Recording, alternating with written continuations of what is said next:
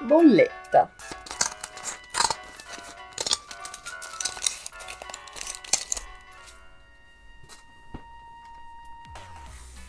Carta di credito.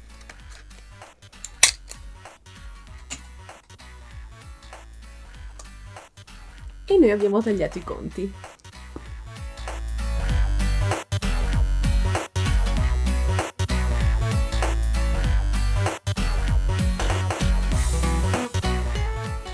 Benvenuti in questo primo YouTube video o episodio del podcast se mi state ascoltando.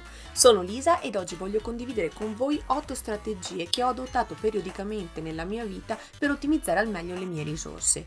Vivo da sola da quando ho 18 anni in America e vi dirò, a quel tempo ho dovuto affrontare problemi e responsabilità che non ero pronta ad affrontare. Quindi con tanta immaturità ed ingenuità ho commesso errori che voglio condividere con voi sperando che li possiate evitare. Quindi se siete pronti, carta e penna perché iniziamo. Vi prego di scusarvi se sembro abbastanza robotica, ma non sono abituata a parlare davanti a una telecamera e non sono abituata a parlare in italiano soprattutto, quindi mm, Punto numero 1. Ve la ricordate questa? Certo, ridurre i costi, ma non nel modo che abbiamo visto all'inizio del video. Ridurre i costi significa proprio cercare di avere una certa eh, maturità nel capire dove vanno le nostre risorse. Libri, vestiti, cibo di marca, no. Al giorno d'oggi è veramente facile spendere una somma sproporzionata su cose superflue. Quindi ragazzi, cercate di restare umili, ma se volete qualcosa, cercate lo sconto, l'occasione migliore per comprarlo. Non lasciatevi prendere dall'impulsività. Quindi ed importante anche capire tutte le spese che avvengono inconsciamente come l'elettricità, l'acqua, quindi una strategia che potete adottare subito se non lo avete già fatto è quella di installare luci LED LED nella casa. Oltre a durare di più, si traducono anche in una bolletta inferiore, quindi è win-win. Yay! Ma ridurre i costi significa anche proprio cercare di sacrificare. Ragazzi, quando l'acqua si inizia a far sentire alla gola bisogna proprio tagliare tutto, quindi cercare di uscire il meno possibile, non dico vivere una vita completamente depressa, però cercare di avere un minimo di occhio di riguardo per uh, le cene fuori, che so, i viaggi, um, le sigarette sigarette, l'alcol, quindi queste abitudini che sono pesanti nostro, sul nostro portafoglio. Proprio per questo motivo ti consiglio di adottare un online banking che ti permette di tenere traccia di tutte le uscite. Sappiamo benissimo che avere contanti nel portafoglio è un modo veramente facile di spendere e arrivare a fine settimana a dire come li abbiamo spesi questi soldi e talvolta anche dimenticandoci. Quindi un online banking ti permette di avere nero su bianco tutte le uscite, ma non solo, ti permette anche di controllare tutti i servizi che sai si fanno un po' furbi e ti attaccano tasse o costi inaspettati così dal nulla.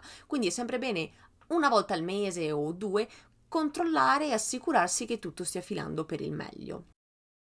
Numero 2. Creare un budget. Se non lo avete mai fatto, non preoccupatevi, potete scaricare dal link qui giù un uh, budget PDF come questo, metterò la foto qui, potrete compilarlo e vi darà un quadro più chiaro di quali che sono le vostre, eh, la vostra situazione finanziaria attuale. Quindi partendo dall'affitto, dalle tasse, l'assicurazione, fino a tutte le spese minori, quali che siano appunto le, la spesa alimentare, ma anche i cosmetici, eh, che altro, l'estetista, eccetera. In periodo di crisi però ragazzi vi voglio veramente consigliare di cercare di tagliare tutte queste cose abbastanza superflue, anche perché col covid non ci vede nessuno donne, quindi l'estetista lasciamolo andare. Stessa cosa per comprare vestiti o la macchina nuova, insomma ragazzi, dai, non serve e soprattutto in periodo di crisi non vogliamo spendere se non dobbiamo, quindi fate i conti, scaricate il budget e provatelo. Punto numero 3. Considerate di pagare la tassa minima. Se avete una carta di credito, ma credo che funzioni anche per l'auto, potete decidere ogni mese se pagare l'intero conto mensile oppure la tassa minima. Finanziariamente parlando è sempre meglio pagare, pagare la tassa all'intero della sua somma ogni mese. Però in tempo di crisi, dove comunque vogliamo cercare di mantenere una certa liquidità ad ogni tempo, io vi consiglio di considerare di pagare la tassa minima. Stessa cosa con la data della macchina. Se potete rifinanziare e cercare di avere una tassa minore, io non penso sia così male. Inoltre voglio anche consigliarvi di avere un colloquio con i vostri consulenti finanziari, bancari o quant'altro, perché le istituzioni molte volte in tempi di crisi attuano polizze proprio per agevolarvi durante questi periodi, periodi più bui. Quindi vi consiglio di avere una chiacchierata con il vostro consulente.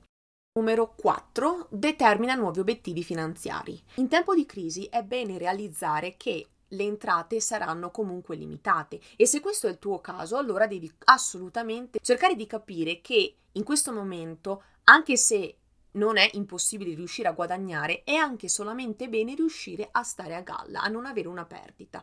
Quindi riconosciamo che la situazione sta cambiando un pochino. Andiamo con le onde, ragazzi. Ma se tu hai un'abitudine di andare ogni mese a depositare una certa somma di denaro, non eliminare l'abitudine. L'abitudine per me deve restare, deve cambiare il mezzo, quindi continua a depositare quello che puoi, cercando di essere comunque realista con la situazione che stiamo vivendo.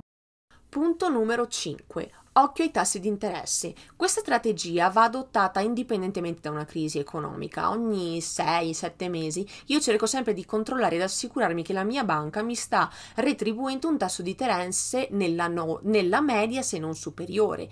Ad oggi in Italia dalle mie piccole ricerche sembra che i tassi vadano dallo 0 al 2.5%, il che non è tanto e proprio per questo se avete notato ultimamente c'è stato questo boom di banchi online che offrono effettivamente interessi maggiori. Quindi se volete dare un'occhiata vi lascio un link qui giù dove potete comparare i tassi di interesse della vostra associazione e chissà magari trovare anche uno, una, un'opportunità migliore. Punto numero 6.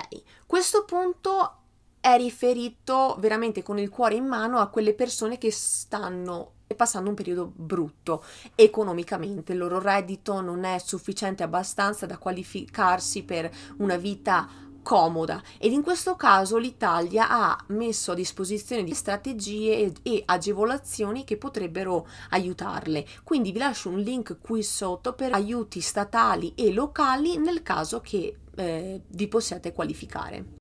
Stiamo per giungere alla conclusione di questo video e vi lascio con due strategie che non dovete attuare.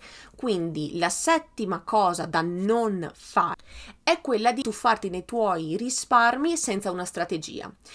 Se abbiamo perso il lavoro, non c'è altro modo se non quello di sopravvivere utilizzando i nostri risparmi, però non fatelo così alla cieca. Se prelevate, prelevate con una strategia ben precisa, sappiate già dove volete spendere questi soldi e capite se potete eventualmente tagliare qualche costo. Quindi in questo modo cercherete di controllare le uscite e ridurle al minimo. Voglio farvi ricordare che la crisi non sarà per sempre, quindi alla fine di questo periodo brutto dovremmo preoccuparci di ricreare questo fondo emergenze e immaginate se non avete tirato via così tanto denaro il vostro recupero sarà molto più veloce e chissà magari eh, avrete un effetto eh, a V letteralmente e riuscire anche a, a trovare una, una sorta di positività nella situazione giusto?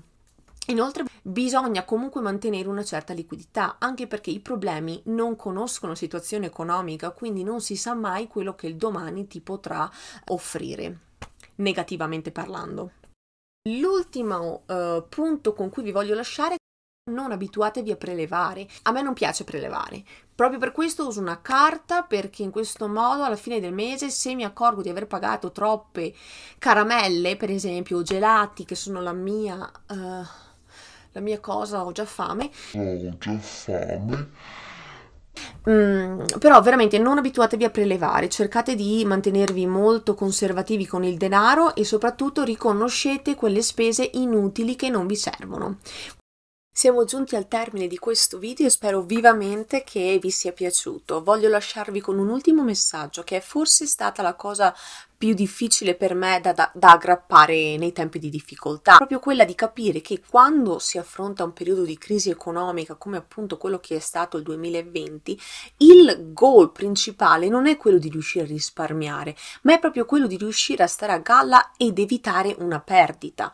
Come ho detto prima, alla fine l'economia è un ciclo, quindi questa crisi si reparerà e successivamente si dovrà ancora iniziare a preoccuparsi di ricreare questo eh, fondo per le emergenze. Quindi alla fine è proprio un discorso di sopravvivenza e di cercare di limitare al minimo i, ehm, le conseguenze.